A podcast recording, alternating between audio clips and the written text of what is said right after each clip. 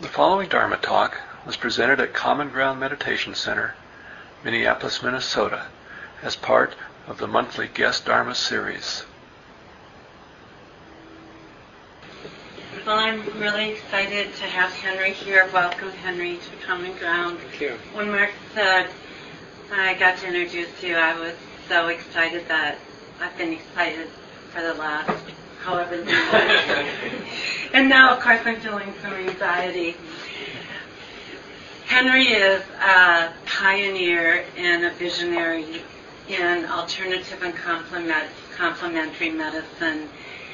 He's uh, a physician and doctor, psychiatrist that took his Western training and integrated the Eastern disciplines. He integrated them and worked them together in a really extraordinary way, which is what the chemistry of joy goes into. I met Henry. Actually, I went on purpose to meet him. He was, I knew he was teaching an Inner Life for Healers meeting at uh, retreat at the Center for Spirituality and Healing, and he founded that program and created it. He also uh, founded the Year of Living Mindfully and taught that in what year? I don't remember. I wasn't mindful enough that year, I guess. so Henry has at the University of Minnesota and at the Center for Spirituality actually forged the path of mindfulness. And because of him, the course that I teach in Mara and various other people, because of Henry, I believe that course was able to be settled into the university. So I am so grateful to Henry because of all the mindfulness.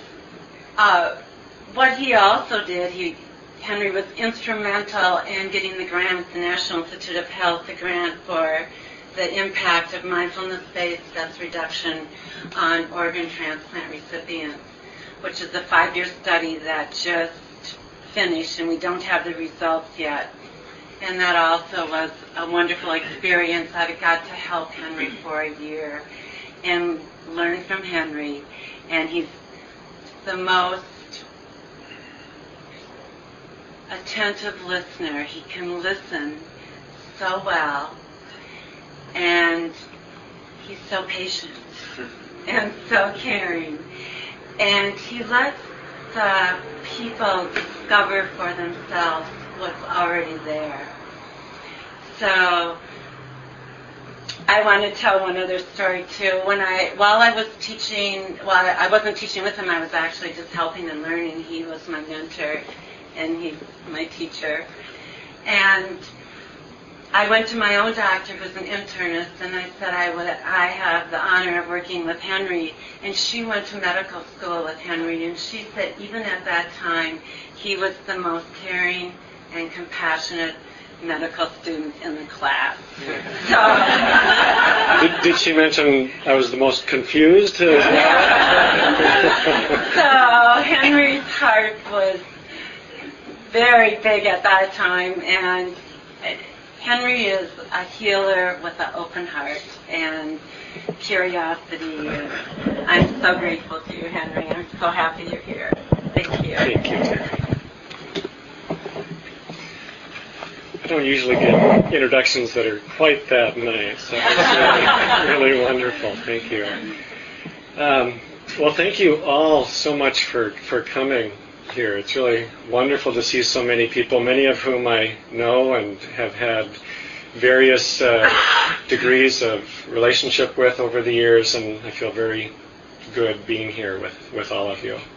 I do want to just comment about how impressed I am about just just as to how much the community here has has accomplished, how much it's it's done, both in having a beautiful space, but more important, what goes on in the space. And you know, for for many years, I've just heard so many wonderful things about the experience people have when they come here. Uh, it really seems to be a, a community in the best sense of the word, and people feel supported, and there's a great deal of kindness and and uh, compassion that I think people experience here. So it's really a delight for me to be part of it in this way. So let me just begin by by telling a, a story. This is uh, something that happened. I want to say about uh, probably about five years ago, four or five years ago, um, and this is before I started writing this book. But I had um, had worked on a lot of the ideas that were in it over the years. I just had never had the wherewithal or the opportunity to, to kind of pull that together. And one day, um, about this time of year, I got a phone call out of the blue on my cell phone. It was a woman who claimed to be a literary agent in New York City. My, my next thought was she wants my credit card, and, and we'll, we'll be in business. But you know, it, I wasn't sure what to think of that. But she said that she had gotten my name from someone who who I actually know here in the the cities uh, and have worked with. Um, and my friend was at a conference that had nothing to do with mental health, but at that conference, one of the other writers who worked with this agent was asking around, is there psychiatrists, you know psychiatrists who could write a book about natural therapies for depression. And so she she got my name and just wanted to know if I was something I might be interested in.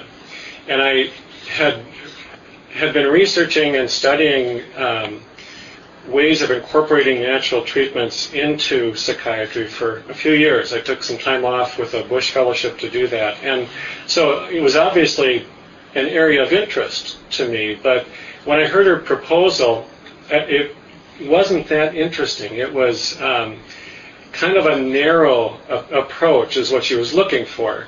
Um, and you know, you all know what what the self-help shelves look like. You know, it's uh, it's you know a couple of easy steps to this or, or that, and she really wanted me to focus on um, alternative medicinal treatments, so alternatives to medication, which I think are really helpful and important, but not enough energy for me to write a book on it. it uh, there are other books out there that do that, and it just felt a little bit like um, still tweaking the brain chemistry, which is important, obviously, but it just isn't enough to really sink my teeth in.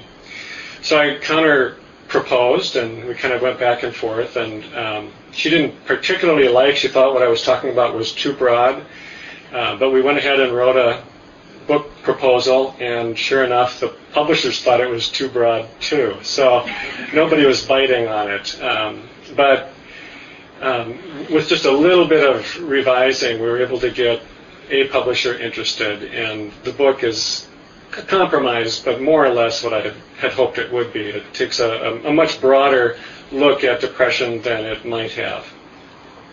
And um, to me, that makes a lot of sense because I think I think of depression as being a very holistic illness, about as, as clear an example as I can think of because it affects every aspect of who we are as human beings. There isn't anything that is really left untouched by the condition we call depression.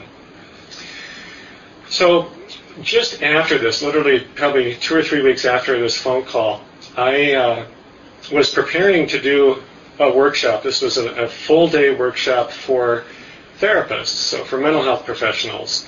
Um, and the workshop was supposed to be um, talking about integrating these you know, natural and alternative therapies in the treatment of depression.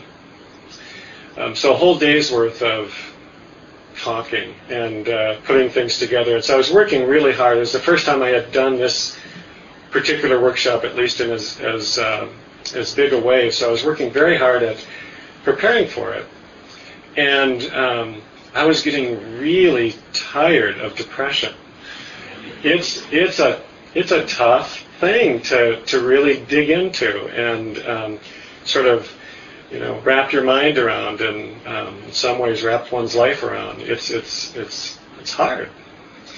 So I was really looking for some way to turn this on its head somehow. I didn't quite know what that meant, but but the topic of depression, the way we think of it in Western terms, um, it, it tends to be seen as a problem that needs to be fixed.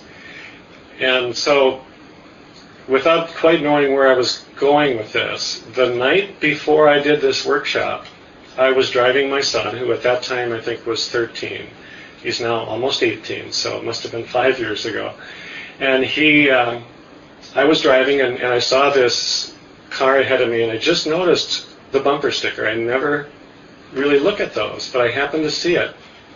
It just kind of jumped out at me, and it said, Surely joy is the condition of life. It's a quotation by Thoreau, Henry David Thoreau.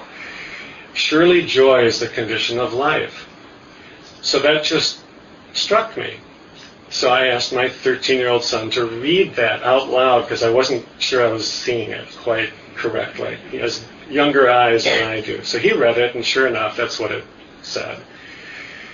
So I was still um, quite not quite sure what Thoreau meant by that, because this this phrase, if you think about it, surely joy is a condition of life. It doesn't quite square with our experience of life, at least not mine at that time, and not most of ours, I would guess. So I was wondering what what was he smoking at Walden Pond? and so, like like any uh, sensible father, I asked my 13-year-old, "What do you think he meant by that?" And he gave a pretty good answer. He actually thought about it for 30 seconds. So I was ahead of the game already. And he um, he said, well, you know, maybe maybe what he means is that we really should try harder to be happy.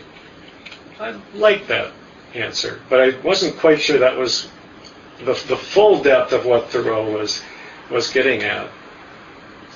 And so, um, still not knowing, of course, what he meant, I, I wanted to take it at face value. Maybe, you know, a poet like Thoreau who tends to see things a little deeper, perhaps, a little below the surface. Maybe he's seeing something that's real, something that's there that um, is obscured to most of us, at least most of the time.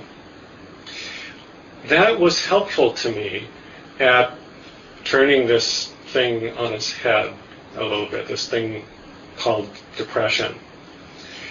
I don't think of them as being opposite from each other. I don't think that joy is the opposite of depression. I think, though, that what we what we do with this condition we call depression is is so limited by our thoughts and our view of it, and we don't really need to do that. So, overcoming depression, in other words, not being sick from it, is really, really good. It's if, if one has suffered from depression, that's that's you know such a blessed relief to not experience that. And yet the the lack of depression, the lack of illness, is a far cry from from joy.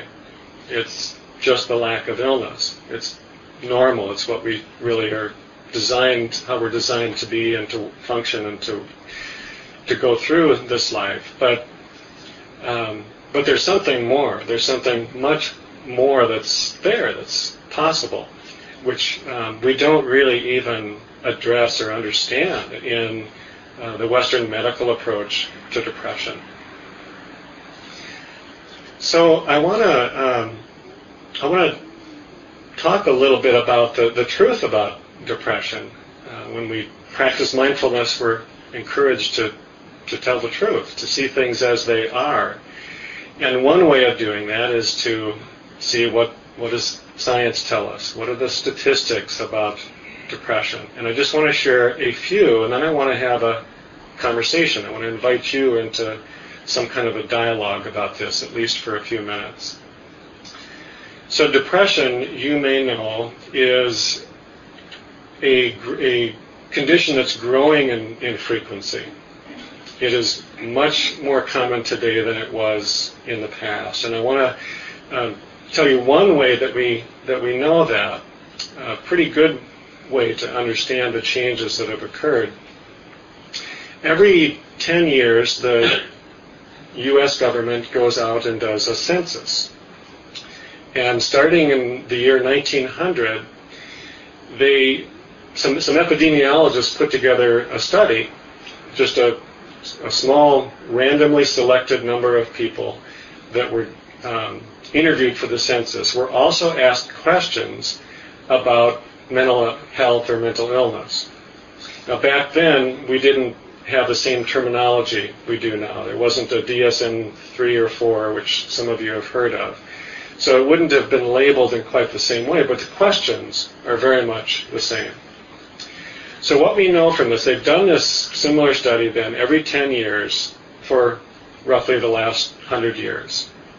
And what we know from that is that every time it's been measured, the rates of depression have, and anxiety have increased by about 10% every decade.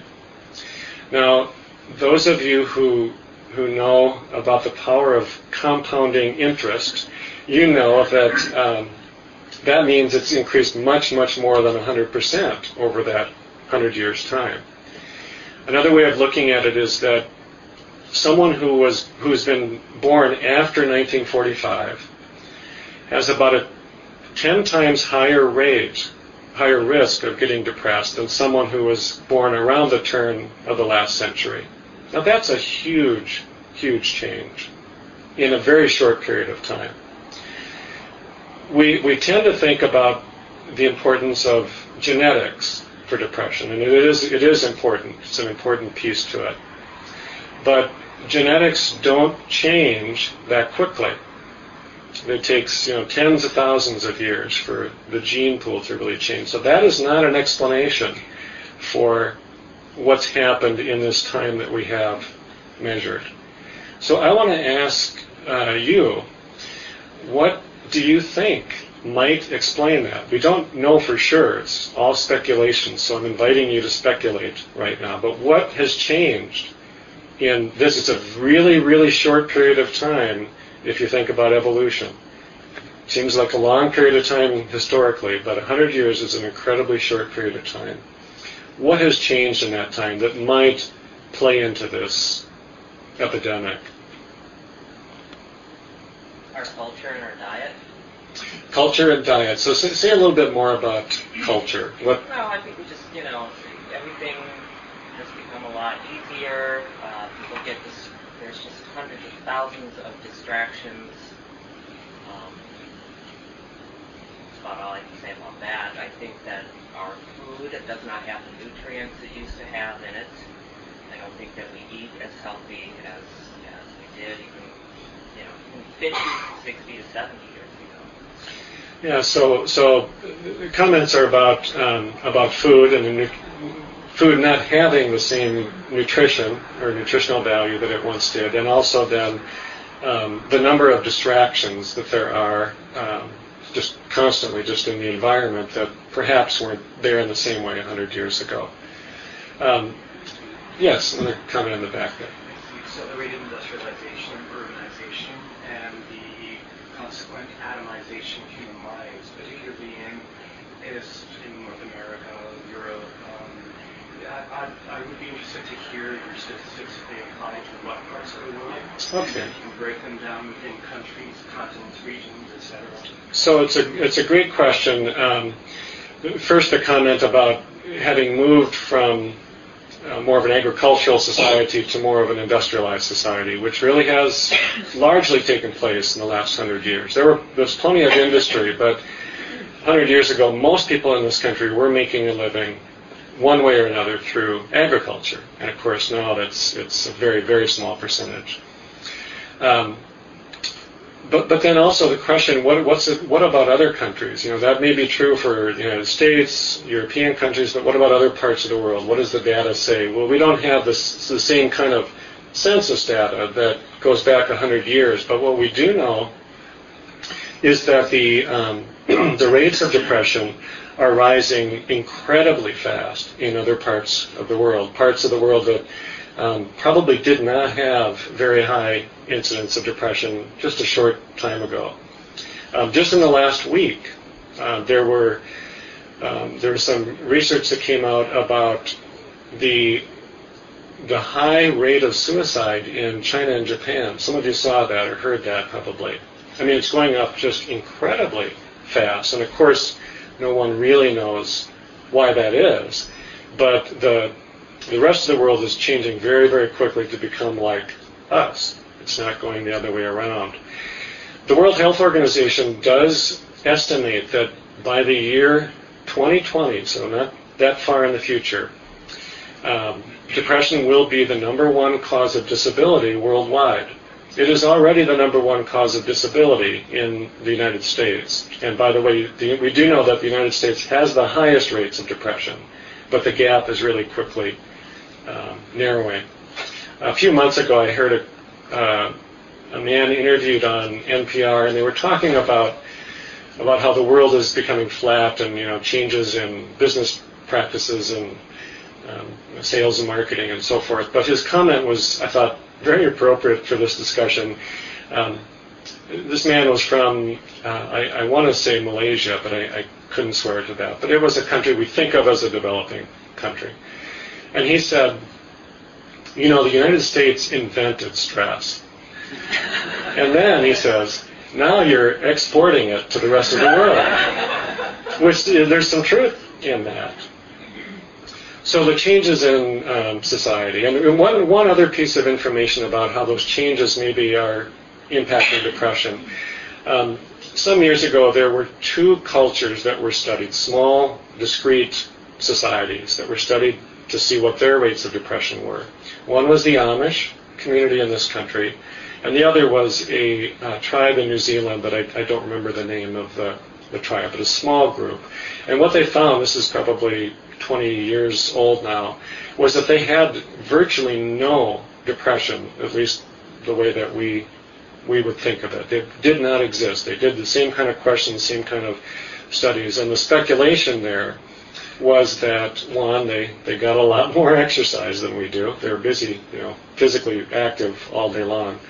But then secondly, that they were very tight knit communities. They were communities that supported one another when someone suffered, then the rest of the community did something to try to relieve that suffering. If someone went hungry, um, others would give of their food so that no one was, was hungry. So small community where they could do that. And I don't know if those studies would still hold true today. The Amish community has certainly changed, and I, you know, other cultures are changing very quickly. Yes.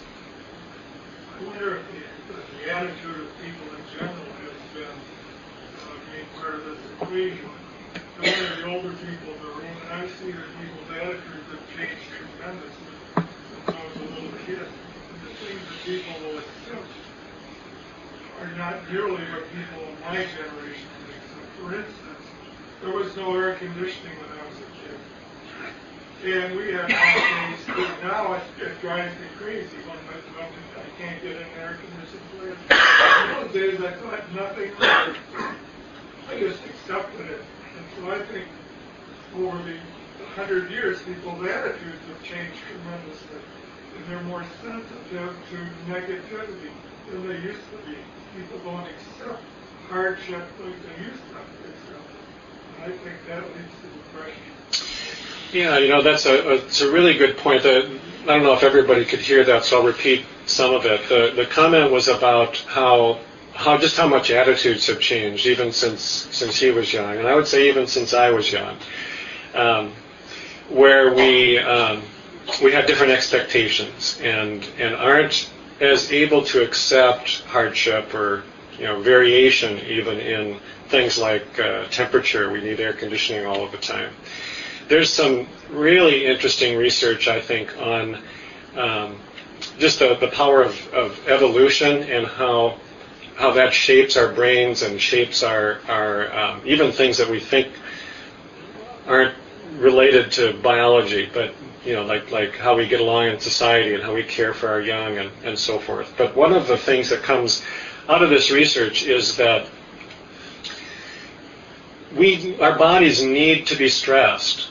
We need to have periods of stress like heat, for example. That would be a stress to the body, or or periods of time where we don't have as much food, or periods of drought, or periods, you know, just um, physical changes even, because that evolutionary um, uh, pressure that has made us as we are, that always existed until recently. And now, you know, we can live in, you know, 70 degrees, you know, give or take, uh, virtually year round. Um, we, it is possible for us to go through uh, most of our days getting almost no physical exercise or exertion. It's not advisable, but it is possible. Um, you know, and, and, on and on, um, which I think you're you're getting at, and and our our bodies don't do well under that. We don't uh, have the capacity to adapt and change, and so you know we, we talk think about stress and and it, it, stress being a bad thing, but the kind of stress that people had experienced over you know the millennia was very, very different from what we experience now, and probably made them stronger, made them um, you know, respond in ways that you know that they grew. Um, w- without that, uh, we're, we're have, we have a tendency to soften and, and be more more disposed then to chronic illness. Yes, yeah. I, I was just thinking uh, isolation in the sense that uh, people have more of a choice now when they work a job and live in, in society, and they get done with their work, they come home, and you know, some people have family, but, but overall, there's not kind of like um, if you have like a lot of refugees or people who are oppressed. It sounds like that. Seems, you know, it seems like maybe more depressed than, than a society like ours, but they're somehow together on that. There's, there's more of this kind of forced community that happens from that from that difficulty or hardship, whereas we kind of, as a society, don't have hardship, and so it seems like the natural choice for people who are kind of can make a choice ends up kind of being a withdrawal, and, and the kind of there's nothing fostering relationship and community, and so at least in my experience, you know, and what I observed, it seems like the, the lack of that is a big part of yeah. Isolation. Yeah. So the, the isolation or the perception of isolation, you know, they're virtually the same in terms of how they affect our our bodies and our brains. I had a really good example of that um, presented to me for for Christmas last year. I asked for a book from my my family um, about Lincoln's depression. It's called Lincoln's Melancholy since depression is my life, that's what I asked for for Christmas. and uh, if, if, if you are interested in that kind of thing, Abraham Lincoln um, and his story of really, really severe depression, it is a fascinating book. But there's this image um, that the author paints of Lincoln through letters, and I don't know if any of you have read any of his letters or letters written about it, but he suffered profound melancholy depression, the kind that really knocks you off your feet. He was severely suicidal at least two or three times when he was younger. And during one of these um, these periods, there's there's letters written about him, and here's the image that it painted that I just thought was fascinating. So, um, you know, Lincoln at th- that time in his life, he traveled around a lot in Illinois. He was an attorney, and he traveled from community to community to try to make a living. And um, it was normal in those days to go to the local pub or tavern or whatever it was called, where they, you know, had spirits but also food, and where people hung out. So he was there, and um, the writer of this letter described him that he looked like the most forlorn, melancholic person he had ever witnessed. His unhappiness was just thick was palpable. He was sitting, um, you know, by himself, kind of in a corner, had his long legs stretched out, you know, kind of hunched over, um, arms folded, you know, and the description was just really vivid. And then the same um, letter goes on to describe what happened.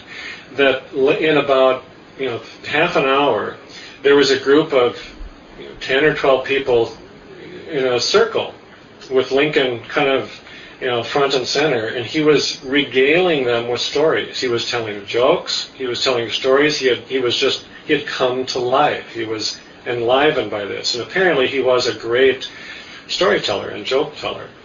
So this description, you know, was just so vivid and so so fast a change. Now he went on, of course, to suffer. There weren't a lot of things he could do, but one of the ways that he coped, and the, the book speculates that he um, developed some of his skills that served him well as president, was that he he developed this great ability to connect with people and to um, you know to be really social in a really healthy way. Yes, another comment in the back there. Um, I'm sort of wondering if the medicalization of our society, people that think that they're depressed and labels are put on, sometimes appropriate feelings of sadness to the circumstances, then leads everyone to think that they're depressed. Yeah, so the, the comment about about how we've we've really come to view things in, through a medical lens, if you will, and so we see things that might be normal as being an illness that needs to be treated, and of course that, at at least with depression, that dynamic changed greatly when Prozac came out, because before that, most of the medications were were so harsh that people wouldn't take them for sort of mild to moderate feelings of depression. But with Prozac and all the drugs that followed, the side effects at least were thought to be so um, benign that you know people who were would not have treated their depression before chose to do so. That's a, that is a uh, that is a tough thing to know how to understand. You know, working in the field as I do, I recognize that there's it's, there's lots and lots of real suffering that uh, is relieved, to at least to some extent, by what we consider medical treatments. Um, there are certainly people. Um, I just have no question about this. There, there are certain percentage of people who really do have an illness. It's just it just knocks them off their feet. It's it's a really serious condition. It clearly needs to be treated with medication. I do have concerns, though. I think you're alluding to this that um, that we're treating really kind of mild or, or maybe temporary symptoms of depression um, with medications very, very readily. That is are, that may be putting some people at at some risk um, in the long term. And I'll tell you what I mean by that. Um, there was a study done not long ago that if a patient told their family doctor that they were feeling sad or depressed, whatever terms they used, the doctor then has been trained to ask a few questions, and with the, the, what the study showed was that within six minutes, on average, of that first comment about feeling sad or feeling down, they had a prescription in hand that's the extent of you know, and, and this is not a slam on family doctors. This is uh, kind of more a comment about the, the state that we're in, and and that it does have to do with medicalization. So there's not a lot of thought always that goes into whether or not medications are used and how they're used and how long they're used. And so my concern is that people who who maybe really are suffering, um, but it may be stress related or temporary and may not last all that long. Um, if they get on a medication, and it usually does give them relief, many people in this room, I'm sure, have, have experienced that. Um, that's all fine and, and well in my view. The the concern, though, comes in people who stay on the medication for too long, and then it becomes very hard to get off of for some people.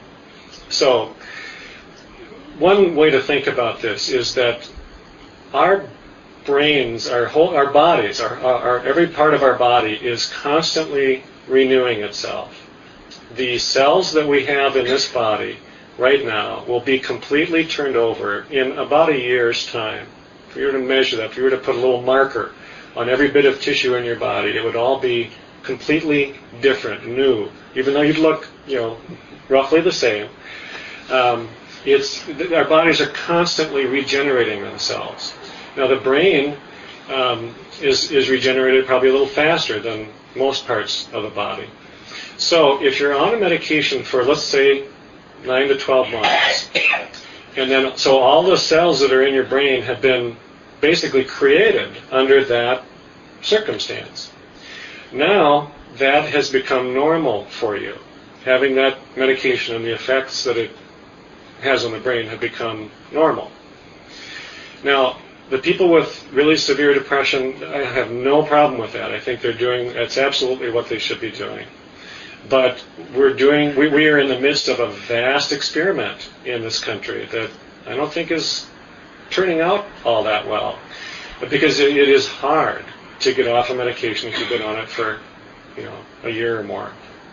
And there are many, many people, uh, young, really young people, who are, are, are going to have to confront that at some point. Yes, yeah. Um, what makes it hard to get off the medicine? Because you usually hear that you know there's no side effects. You can be on SSRIs for you know really a fairly long period of time. So what are you experiencing difficulties? Um, for some people, there there really are very few side effects, and they can stay on these medications long term, and probably without any real risk to them. Um, the people I see, and you know, I think that this is really common. Um, over time, do start to experience some side effects from medications. Um, the common ones are weight gain, sexual side effects, loss of energy, or feeling kind of flat, emotionally kind of flat.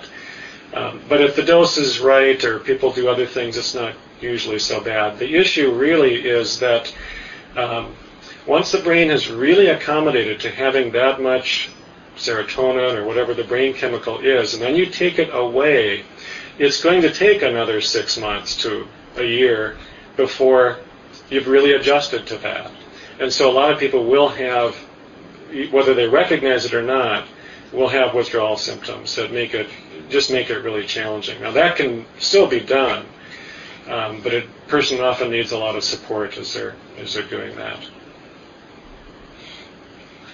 Yes, right here. Um, uh, six and a half billion people on the planet, and I don't know what our population was in 1900, but it was like Right, right, right. So the, the population growth, which is which at least until fairly recently, I think was an exponential curve, um, not a linear curve. So it was growing very, very rapidly. And yeah, that puts a lot of pressure on you know a lot of systems.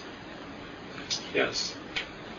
Sort of piggybacking on what was said before about isolation and the connection piece, I think um, that lack of connection, lack of sort of wholeness, universality, I guess, I think that contributes a lot um, to depression, and I think that is driven by, a lot of that is driven by fear. I think that's a very strong word, um, particularly in our society. Um, and that I can link that again um, to something that I was going to say next, but because of the media and um, and what I was going to say additionally is um, I feel like people are looking like so much outside themselves to kind of fill that um, space, that hole, that discomfort, maybe that emptiness with external things instead of kind of um, working to deal with that. So a couple of, of really good comments. One is that um, that people have a tendency to look outside themselves for, to fill the void, the hole, whatever is missing, um, which is probably not a new phenomenon in the last hundred years, but maybe it's been accelerated some. And then um, the the sense of fear that is at least partly um, generated or kept going by by the media. And my my uh, take on that is that um, you know this is re- this is really a, a, precept from mindfulness practice. I, I think that um, whatever we're focused on, it, whatever our mind is focused upon, is what grows for us in our awareness and our consciousness, and it grows then in our lives. And so, you know, it, it's not really the media's fault. You know, we don't have to tune into that, but of course, it's very hard not to. Um, but if, if we are constantly focused on what's wrong or the disasters or the you know the, the things that there's plenty to be fearful about in this world, um, then that that that is the experience that grows for us. There was a study. There's there's only one study I'm aware of that could never be done in this country. You'll, you'll understand why in just a minute. Um, it was done in a a small Scandinavian city. I, I think the city was about a half a million or, or a little bit less. And what they did was they, they got all the media outlets to agree to a moratorium on bad local news. They didn't need to, you know, all the, the, the murders, the, you know, robberies, the things that fill the, you know, the papers and the nightly news. They, they agreed to, to just not do that for a period of six months, I think. And then they measured the rates of depression during and after that six month moratorium. And sure enough, the rates of depression went down. And then when they started broadcasting that same old crap, it went up again, right back to where it had been before. To my knowledge, it's never been replicated, um, but it's it's a powerful um, suggestion that what you're saying is is really true.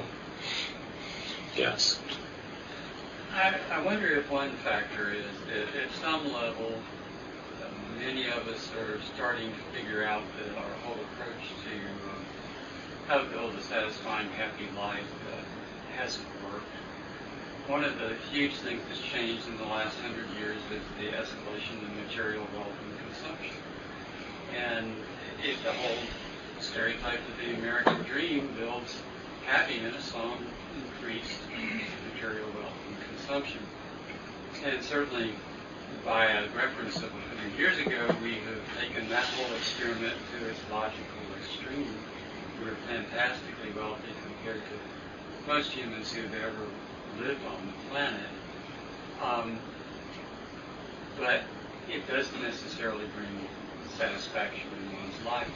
So if one at some level starts to understand that, you've run the experiment, your generation before you ran it, your prodigy are running it, you don't see a lot of increased satisfaction in the way you're living, but you don't know what else to do, and that's despair.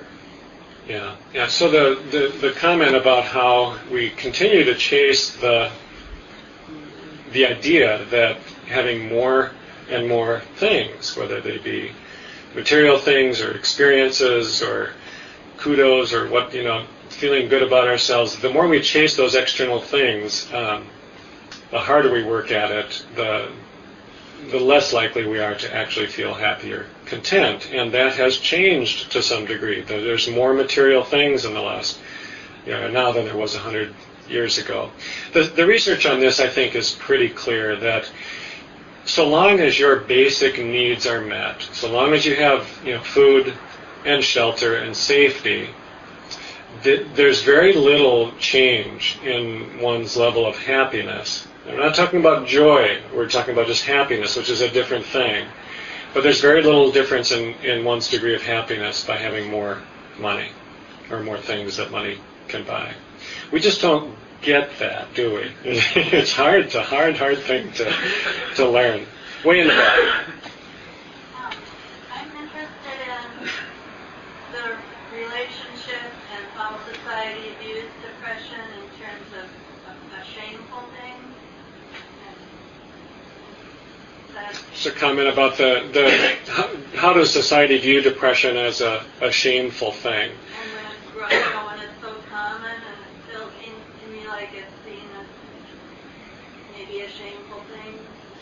Yeah, you know, I, I do think it's changed. You know, I've, I've been practicing psychiatry for roughly 20 years or so, and in the time since I started, I think that has changed. The, the, the, the, degree to which people feel ashamed of, of being depressed, or other people tend to judge them, I think that that has gotten better. Now, it's not perfect, but I think that, one, people are are recognizing that it's uh, at least some for some people it is an illness. Um, it's very hard to find anybody nowadays who's not been touched by depression eh, pretty closely, either themselves or family member or loved one. And I, at least my sense is that you know when it has has struck really close to home, um, you tend to drop some of those ideas about it being shameful or different. Now, I, I, I'd be interested if others have a different experience, but I think that it is better than it had been. Still has a ways to go. Yes. My thought about that is if if that were really true, the suicide rates would be staying the same or going down, and they're going up. So if, if people weren't ashamed about If it was actually all right to acknowledge that you were that depressed, you know, Right. So, you know, suicide rates, um, I, I think actually have gone down to a large degree, um, particularly in young people. And until pretty recently, there's been a big spike upward. That research just came out last week as well. But, but I think that there has been over the last 10 or 15 years a, just a kind of a slow but, but general trend towards, towards fewer suicides. Uh, whereas depression and anxiety have continued to increase. Now, why that is, I, I don't know. But I, but I think that that's true. Yes. I, I wonder about the idea of loss of self-control.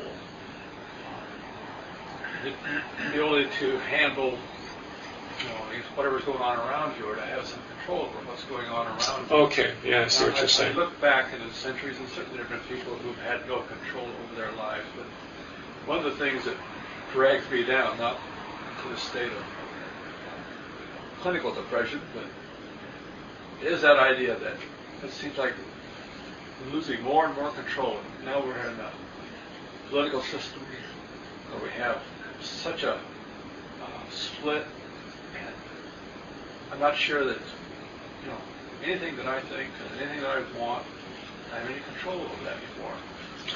Yeah. Yeah. So the, the the the comment here is about how how little ability we seem to have to influence uh, what's going on around us, to, to control our environment or to have any impact on things that we, you know, or feel are important to us. And and I, whether it's true or not, I don't know, but I do think that it is our perception that we have less ability to influence our lives or the things going on around us. And if and, and what you're saying, I think, is that if we did have a little bit more of that, more of a sense of that, it wouldn't feel so heavy or overwhelming. And I think that that is really true.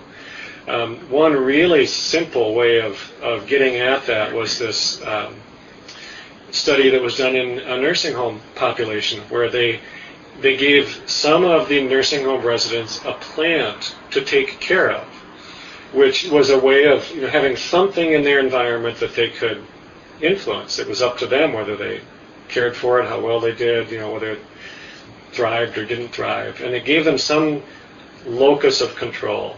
Those people who had just that change um, had a longer survival rate, less rates of depression and other illness. Um, you know, very, very simple things can change our perception that we've got nothing no, no ability to control that which is around us. It's way, way in the back. Um, I just had this really crazy thought that what if it's really true that the world is coming to an end, and um, people universally intuit that. I mean, we have the Institute of Global Warming, the loss of species, uh, predictions like the Mayan says it's going to end in 2012, and other cultural predictions that the world is coming. And what I mean, what if people are universally having sort of that um, hundredth monkey idea that it really is happening, and that's why we're all depressed. That's a hard question. I don't know. I had not thought of, of that before. Yes. Just to counter that, the story, the New York Times just came out with a study that where they published the results that um, the, the the Earth will outlive the demise of the sun, you know, millions of years from now. So you know, that the Earth will come to an end someday, way down the road, but, you know, we're going to outlive the sun. Good news. Well, you know, the, I think we, we all we all know that um, you know one of the one of the things that is taught in, in Buddhism is that nothing stays the same. Everything is changing all, at all all times. Stan, you had another. Well, I think that Buddha guy had it right in that there's suffering in the world, and the, and the reason for suffering is getting attached. I think, or clinging or grasping. Think we grasp onto these really negative thoughts, these hard beliefs about ourselves, and often the patients I see are typically pretty critical, pretty judging. And we live in a very critical society. It's always very easy to look at what's wrong rather than what's right. And I think that's my guess is that's part of what's proliferated in thoughts. Depression is all this clinging to these negative beliefs. And I think the difference between kind of a lower level depression and a really depression that needs meds has to do with how rigid those beliefs get stuck in the brain and how early they get stuck. Well, that's a good segue. Let's let's talk a little bit about what's what's right. Okay, so I I like the um, the image or the concept of resilience. I like that notion a lot, um, and I want to just share a little story of, of uh, that I heard from Rachel Naomi Remen that I think really speaks to this notion of resilience. A lot of you know who that is. Rachel Remen's a physician who you know tells shares her own story about how she uh, from a very young age she had um, really se- severe Crohn's disease and you know which is a gastrointestinal illness that um, can be very um, debilitating and she had a really severe case and so by the time she was a teenager she'd already had multiple surgeries and hospitalizations and was really pretty sick. But she, she tells a story of how when she was in her late teens, she was walking in Manhattan with two or three of her friends. And she was, you know, had already had, had the, you know, this, this uh, kind of concept of herself as a really sick person, really ill person. And walking along Manhattan, she said she stopped in her tracks because she saw something in front of her that was just so astounding. what it was was a piece of grass or a weed or something that had grown up through the cement. Now, as she tells the story, it didn't have a crack that it was, you know, able to get into. It, it came right up through the pavement or whatever the surface was that they were walking on. And she said what the reason it struck her so was because that piece of grass had such a strong will to live that it was just by its nature so resilient, if you will. There's a beautiful little haiku poem that I, I just think speaks all about resilience. It says, Spring comes and the grass grows by itself. Spring comes and the grass grows by itself. The thing I take from that is that um, that grass is has everything it needs. It is whole. It's healthy, if you will. It's resilient. It's um, got all the tools for full life in it. And, and there's no effort required, it just comes. I want to read to you just a little, uh, a short quotation. This came from a Tibetan Buddhist whose name I believe is pronounced Gampopa. And um, the, the work was called The Jewel Ornament of Liberation. Here's a quotation All sentient beings, including ourselves, already possess the primary cause for enlightenment. I'll read it again. All sentient beings, including ourselves, already possess the primary cause for enlightenment. Now that's, I think, another way of saying that surely joy is the condition of life. That there is within us all of the tools, all of the conditions for full, resilient, joyful life.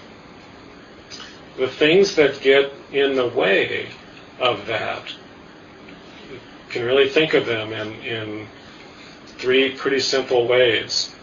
There is brain chemical imbalance or toxicity, which has to do with a lot of the things we've talked about already.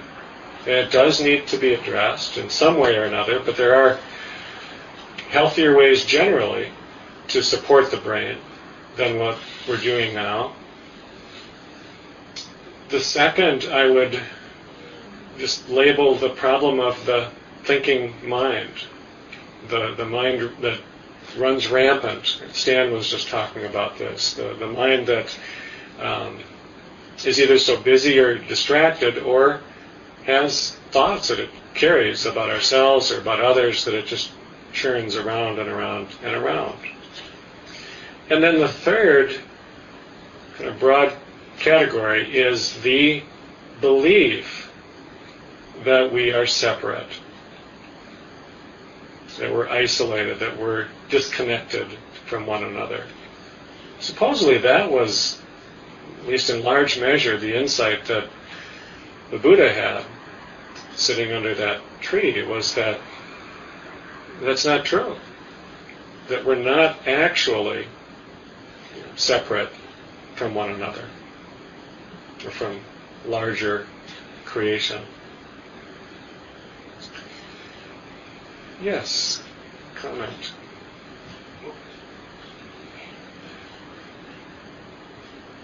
age.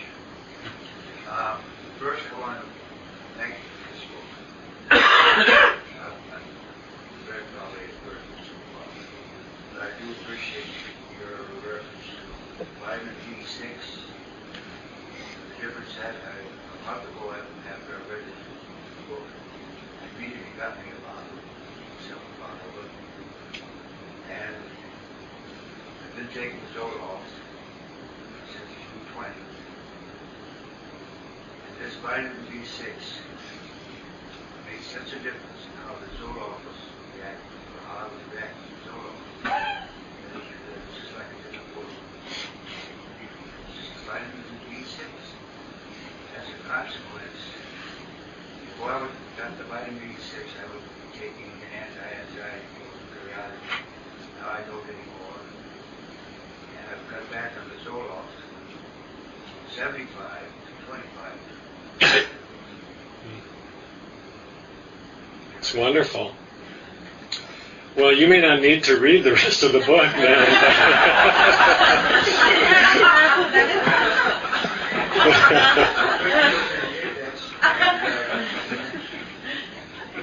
Discuss the issue of sleep. yes.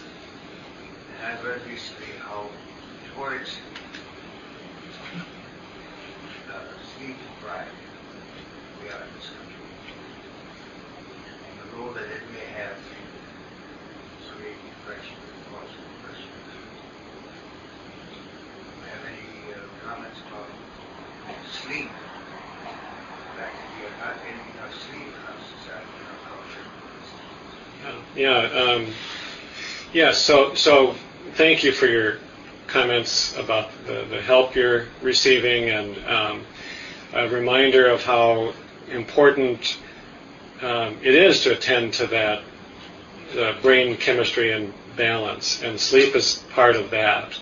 I think um, the, the statistics are pretty clear that we are sleep deprived, and compared to 100 years ago when people averaged about nine hours of sleep or more, nowadays we average about six or seven hours of sleep. I do a lot of work at colleges where they average about five, probably. Um, we are so resilient that we can go a long time, some of us, um, doing these things you know, not sleeping much, not exercising, not eating right. We can go along. We're actually probably a lot more resilient than we give ourselves credit for, because we can go sometimes for years living under constant stress, not doing things to take care of ourselves. But it does eventually uh, catch up with us. And, and the reason I think that it's so powerful not, or it's so important not to isolate one thing here, one thing here when it comes to depression is because it really, truly all fits together.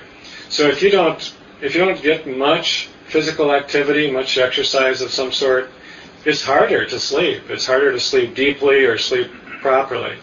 And if you don't get you know proper nutrition, and in your case, you know just even one nutrient that might have been missing in your diet can unlock a great degree of healing.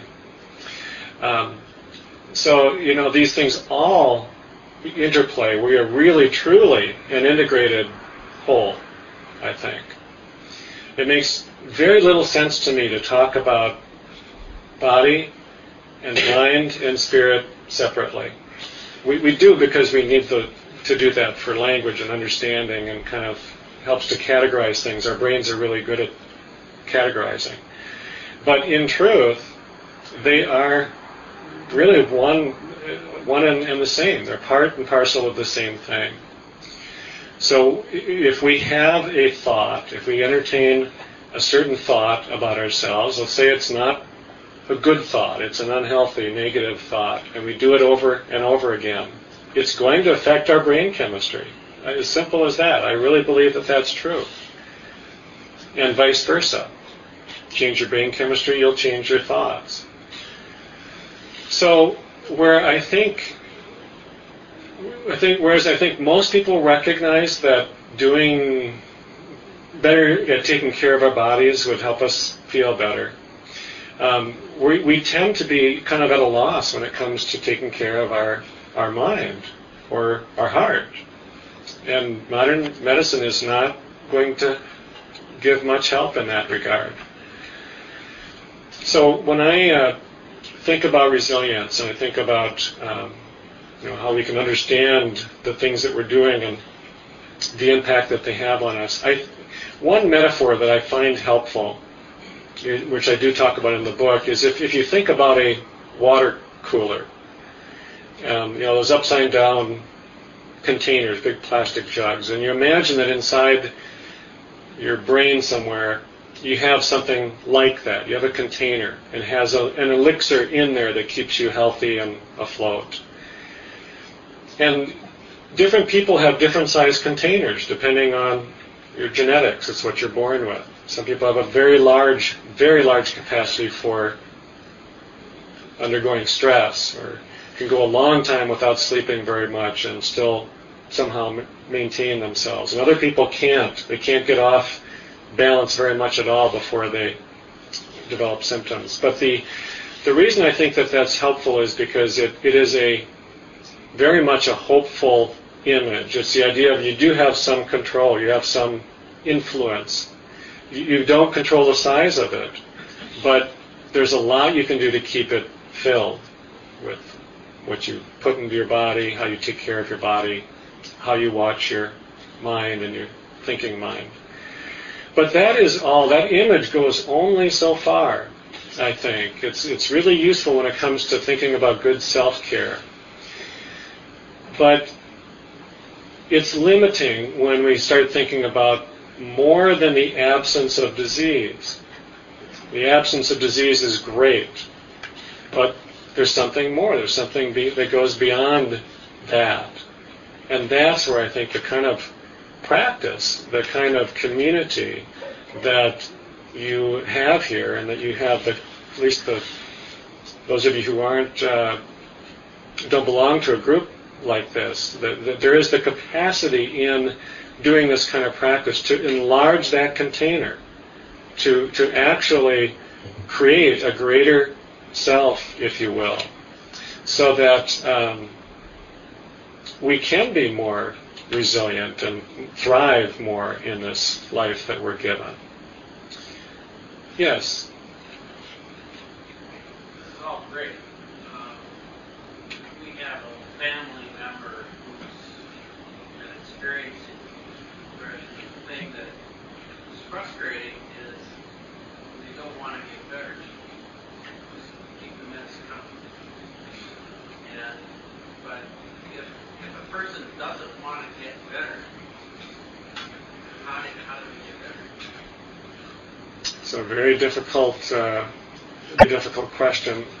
you know, I think uh, something does have, have to happen internally. You, there's, you can't, you can pour as much medication as you want into somebody, and um, if there's still a great deal of resistance, it, it can only do so much. Um, you can encourage people to take good care of themselves, and if they don't do that, it's not going to it's not going to get them you know beyond a degree of, of unhealthiness or suffering. I think this is this is my belief. I have no proof of this whatsoever. But I, I believe that everyone actually wants to get better. I, I think that that's true. At some level, we all want to be happier. We want to be healthier. We want to be better.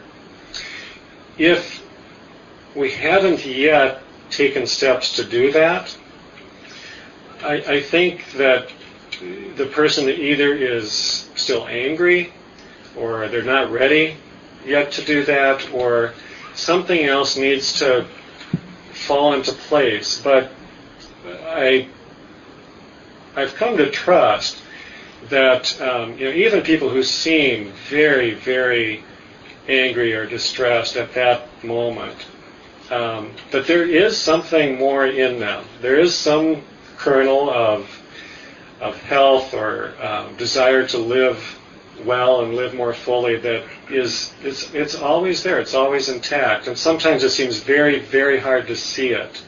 I think uh, when I'm at my best, I can see that even when they can't, and that I think is you know as far as being a healing presence in someone's life, um, I think that's about one of the best things we can do to see more in them than they can see in themselves at that moment, and hold that really, um, you know, really steady and true.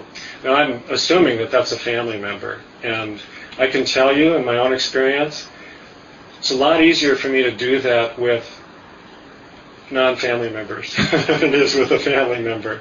Sometimes I can't with my own kids. You know, there have been times I can't. I kind of lose track. I can't see that healthy spirit in them, but I, it, but it's there. Yeah. Sometimes I think that it kind of become a comfort for people, kind of a familiar place. It certain responsibilities, and sometimes I think it, it, for people who are depressed, it's the only coping skill or only kind of safe place that they know where they can shut down and, and feel kind of safe in that space. And until can kind of outgrow that shell, it's, it's hard to get out of that. Yeah, so the, the comment is that sometimes it can kind of become a habit or a, a place of comfort in, in a certain limited sense, and I think that that's true. I think, uh, you know, there, there are different kinds of depression, a lot of very different shapes and sizes that it takes. I try to outline that really in the, in the book um, in, in kind of simple terms, but, but I think terms that have been helpful to me. And, I, and, and there are some people who, um, when they get down or when they get depressed, they really just kind of shut down. They, they turn off, they shut down, they withdraw, disconnect. And that's a very hard thing to change unless there's some energy that comes in from somewhere, either from themselves or from someone else to, to start to change that. And it's true, we can become um, habituated to unhealthy states just like we can to, to healthy ones. It, it, can become the norm. So we have to be so really um, constantly vigilant in a way, constantly working at not falling into that. Perspective 85-year-old man, I found depression sheer hell. Yeah. Yep. Sheer hell. I can't imagine anyone depressed feeling any other way is sheer torture. Yeah, it's One of the authors, uh, direction calls the Time demon, right. as in it has clutches. Yeah, Boy, it, it create can create a, a great deal of suffering, but it also can create different kinds of suffering for different different people. Yes. Well, I'm very holistic in my approach to healing, although lately I have been on some medication. And as a young teenager, I was um, diagnosed with chemical imbalance and actually took lithium for 10 years. I was diagnosed bipolar 10 years ago.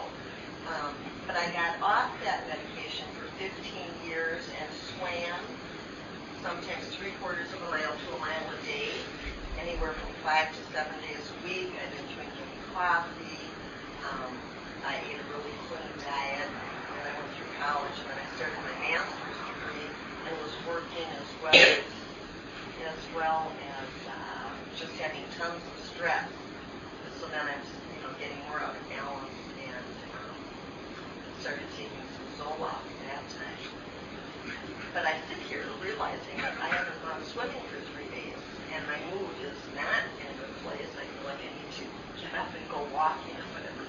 But I think the um, the interplay between you know the exercise and eating well, I mean all of those things um, can really balance one in a very very wonderful way. And I believe it. Um, you know, for me personally, if I don't get enough rest and if I don't get enough swimming, I'm you know, automatically not feeling well. And that, I go into two or three days of for a swim. So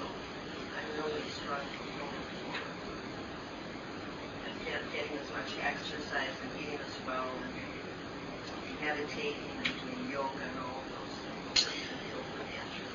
Yeah. So you know what? I, what I, I think that you did in those 15 years of exercising every day was you you really truly changed your your brain, and then you created a new, healthier, normal state for you.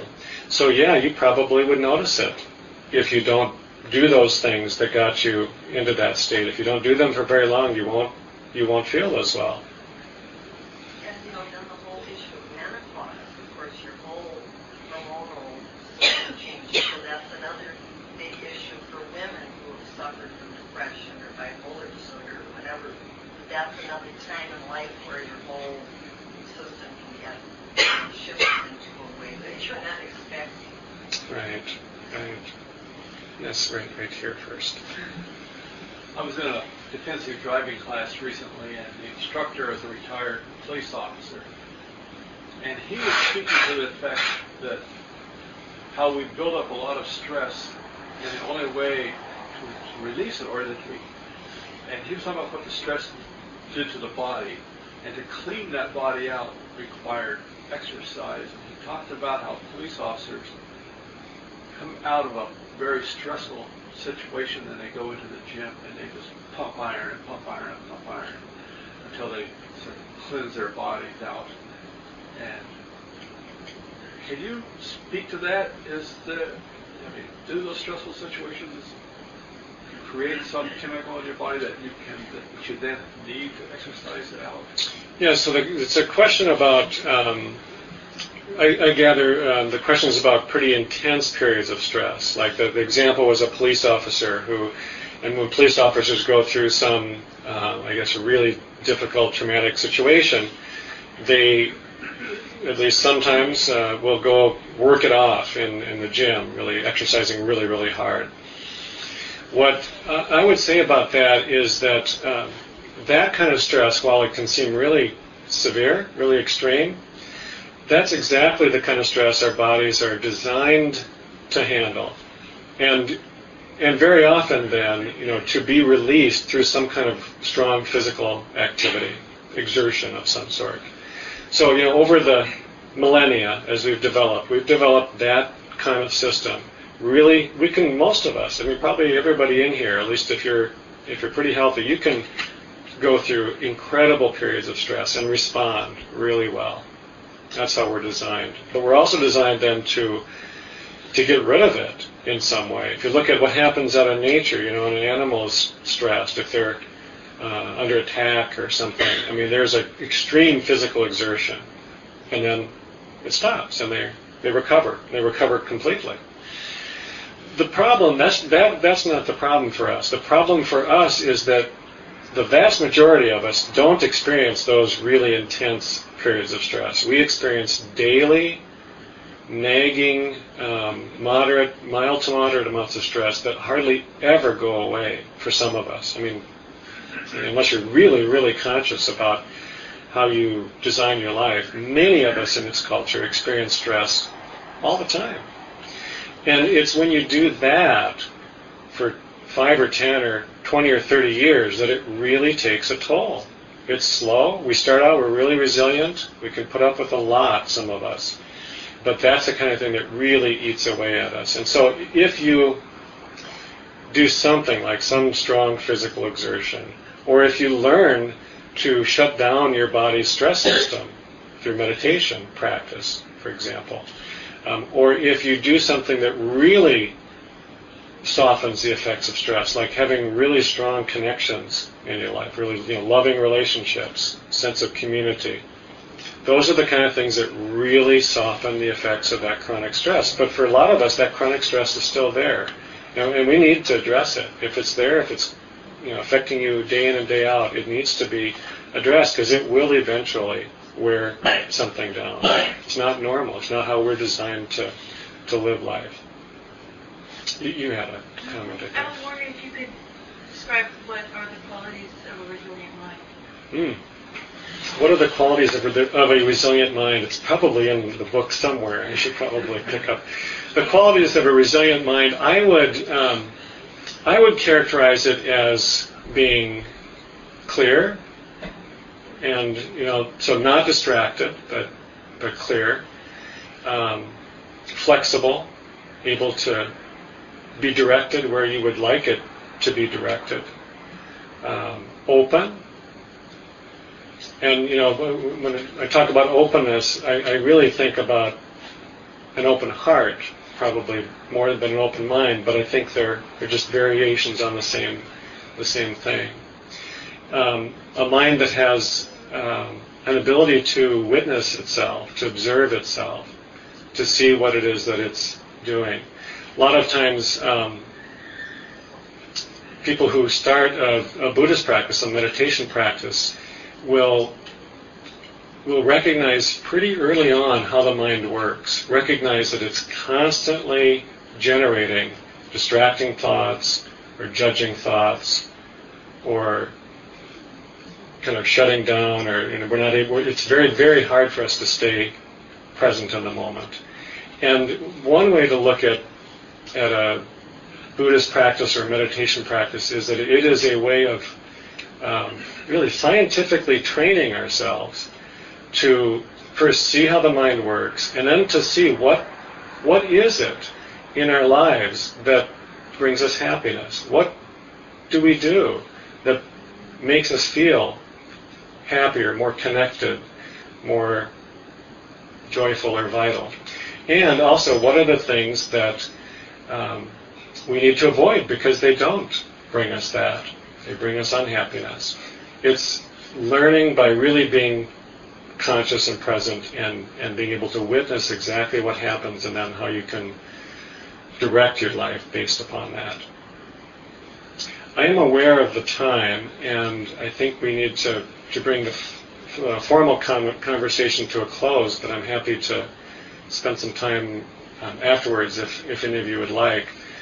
Let me close with one, um, one other quotation about joy. This is a, by a Buddhist author, Charlotte Joko Beck, has a very simple definition of joy, which is that um, joy is whatever is happening at this moment, minus our thoughts about it.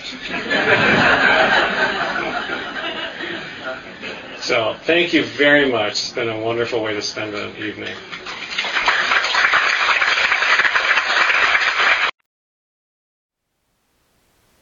Thank you for listening. To learn how you can support the teachers and Dharma Seed, please visit dharmaseed.org slash donate.